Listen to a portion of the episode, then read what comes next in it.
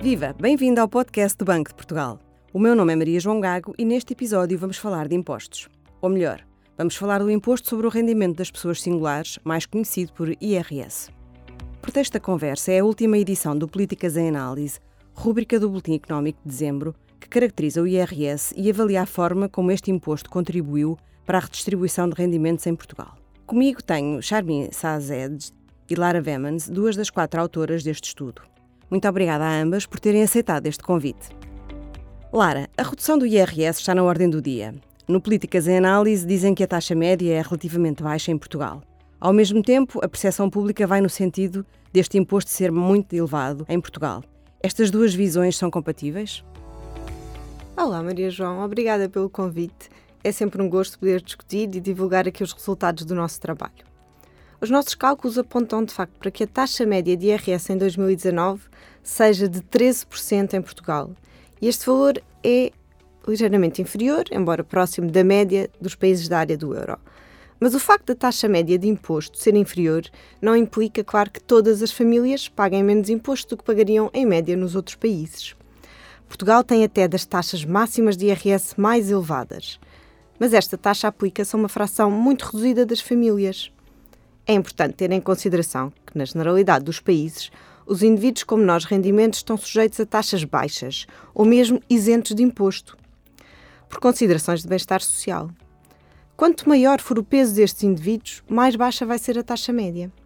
O que mostramos neste Políticas em Análise é que existe em Portugal uma maior variabilidade das taxas. Estas são mais progressivas.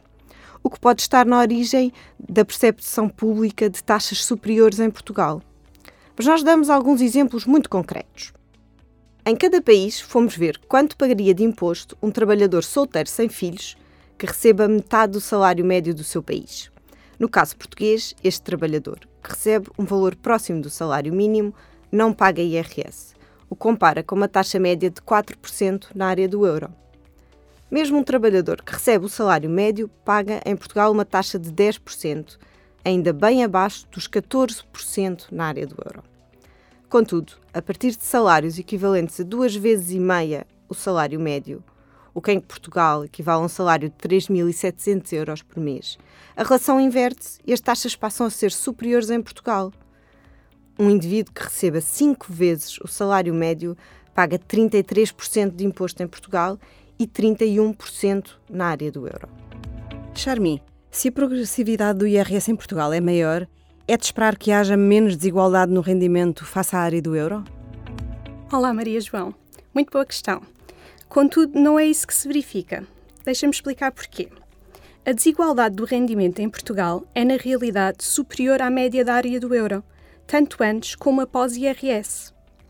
E isto pode ver-se, por exemplo, através do rácio S90-S10, que nos mostra que os 10% de agregados com maiores recursos têm, antes de imposto, um rendimento 10 vezes superior ao dos 10% que ganham menos. E depois de aplicarmos o IRS, conseguimos baixar este rácio para 7 vezes.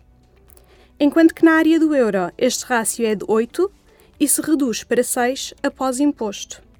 Ou seja, a aplicação do IRS permite-nos de facto reduzir a desigualdade, mas não é suficiente para nos aproximar da área do euro. E para percebermos porquê, vale a pena considerar também o índice de Gini. Podemos interpretar a diferença entre o índice antes e após IRS como uma capacidade redistributiva do imposto. E esta capacidade é tanto maior quanto mais progressivo for o imposto ou quanto maior for a taxa média.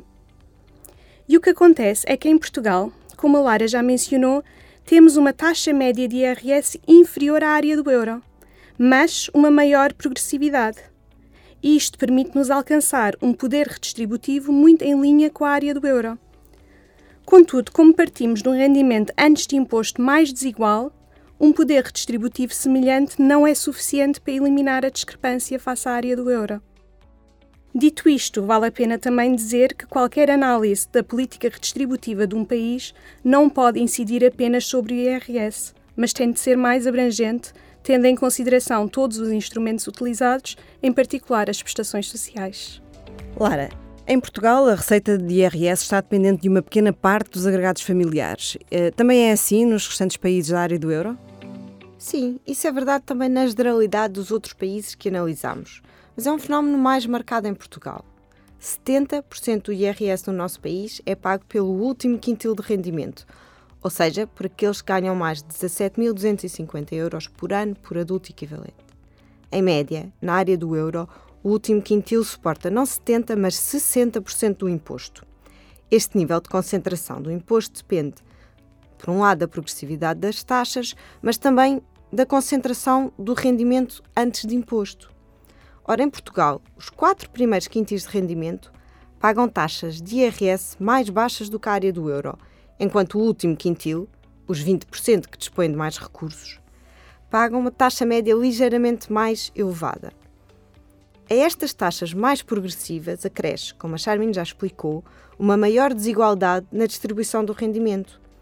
Em Portugal, 45% do rendimento antes de imposto está concentrado neste último quintil, o que compara com 41% na área do euro. Estes são os dois fatores que explicam a maior concentração do IRS em Portugal, taxas mais progressivas e uma distribuição do rendimento que é mais desigual à partida. Charmin, o peso do IRS no PIB e nas receitas do Estado tem vindo a aumentar. Há margem para que possa diminuir? Eh, seria preciso compensar essa queda de outra forma? Como poderia ser? É verdade, durante o período do Programa de Assistência Económica e Financeira, observou-se realmente um aumento expressivo das taxas de IRS, a que seguiram vários anos de redução, incluindo a eliminação da sobretaxa ou o desdobramento de escalões. Ainda assim, entre 2000 e 2022, a receita de IRS em rácio do PIB aumentou perto de 2 pontos percentuais. E podemos atribuir cerca de 3 quartos deste aumento às alterações legislativas, enquanto que o restante se deve ao efeito combinado da progressividade e das alterações na estrutura salarial da economia, ou mesmo à maior eficácia na arrecadação da receita. Neste mesmo período, o IRS aumentou também o peso na receita pública total, tornando-se o segundo imposto mais relevante logo a seguir ao IVA. Uh, e, portanto, como o IRS é uma das principais fontes de receita pública, respondendo agora mais diretamente à questão, a continuação de medidas de redução exige uma abordagem muito prudente.